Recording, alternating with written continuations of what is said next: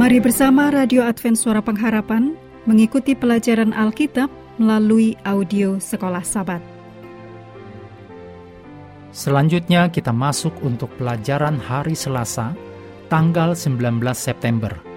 Judulnya Kasut, Gereja Mengobarkan Kedamaian. Mari kita mulai dengan doa singkat yang didasarkan pada 1 Petrus 3 ayat 11 ia harus menjauhi yang jahat dan melakukan yang baik. Ia harus mencari perdamaian dan berusaha mendapatkannya. Amin.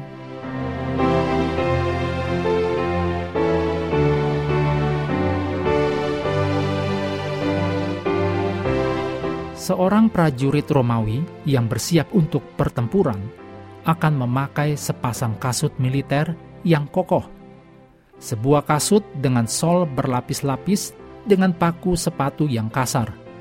Membantu prajurit itu tidak goyah di atas tanah dan berdiri. Demikian ditulis dalam Efesus 6 ayat 11, 13, dan 14. Paulus menjelaskan kasut militer ini dengan bahasa dari Yesaya 52 ayat 7 yang memperlihatkan momen ketika seorang utusan membawa berita bahwa pertempuran Yahweh atas nama umatnya dimenangkan. Ditulis dalam Yesaya 52 ayat 8 sampai 10. Dan damai sekarang memerintah.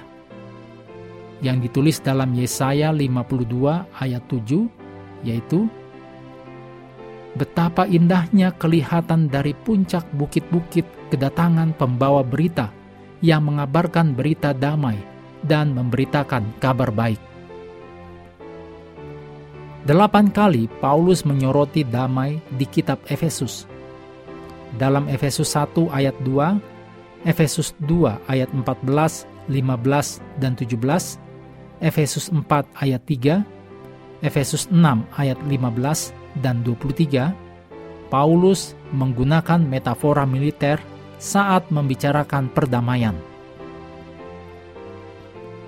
Paulus menyatakan perdamaian sebagai pekerjaan Kristus. Damai sejahtera kita. Dia yang memberitakan damai sejahtera kepada kamu yang jauh dan damai sejahtera bagi mereka yang dekat. Demikian ditulis dalam Efesus 2 ayat 14 sampai 17. Menyatukan orang Yahudi dan orang bukan Yahudi ke dalam satu kemanusiaan baru Ditulis dalam Efesus 2 ayat 15. Dengan tetap menghidupkan cerita Injil tentang penyelamatan Kristus dan karya kreatifnya tentang kedamaian dengan merayakan kemenangannya di masa lalu dan melihat ke arah seruan kemenangan di masa depan, orang-orang percaya mendorong kaki mereka dan berdiri siap untuk berperang seperti utusan dalam Yesaya 52 ayat 7, orang percaya adalah utusan yang memberitakan kemenangan Kristus dan damai sejahteranya. Paulus bagaimanapun tidak ingin kita memahami panggilannya untuk berperang sebagai panggilan untuk mengambil senjata militer melawan musuh-musuh kita. Itulah sebabnya Paulus menggambarkan orang percaya sebagai pembawa berita Injil damai sejahtera yang ditulis dalam Efesus 6 ayat 15. Dia juga tidak ingin orang percaya untuk bertempur dengan orang lain, karena Paulus telah menekankan persatuan, keteguhan, dan kelembutan hati.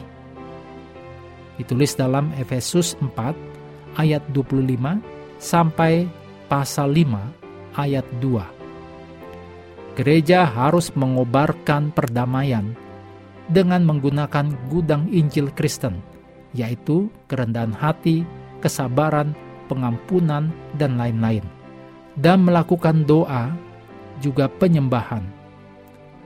Tindakan semacam itu bersifat strategis, menunjuk pada rencana besar Allah untuk mempersatukan segala sesuatu di dalam Kristus Ditulis dalam Efesus 1 ayat 9 dan 10. Ayat berikut ini membantu kita memahami apa arti gambaran militer Paulus dalam kehidupan kita sebagai orang percaya.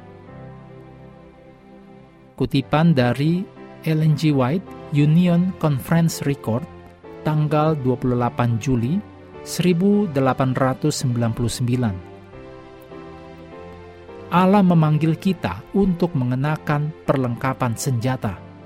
Kita tidak menginginkan perlengkapan senjata Saul, tetapi seluruh perlengkapan senjata Allah. Kemudian kita dapat pergi dalam pekerjaan dengan hati yang penuh dengan kelembutan, belas kasihan, dan kasih seperti Kristus. Mengakhiri pelajaran hari ini, mari kembali ke ayat hafalan Efesus 6 ayat 16 dan 17. Dalam segala keadaan, pergunakanlah perisai iman, sebab dengan perisai itu kamu akan dapat memadamkan semua panah api dari si jahat, dan terimalah ketopong keselamatan dan pedang roh, yaitu firman Allah. Kami terus mendorong Anda bersekutu dengan Tuhan setiap hari – melalui renungan harian, pelajaran Alkitab sekolah sahabat, bacaan Alkitab sedunia, percayalah kepada nabi-nabinya, yang untuk hari ini melanjutkan dari Mazmur pasal 136. Tuhan memberkati kita semua.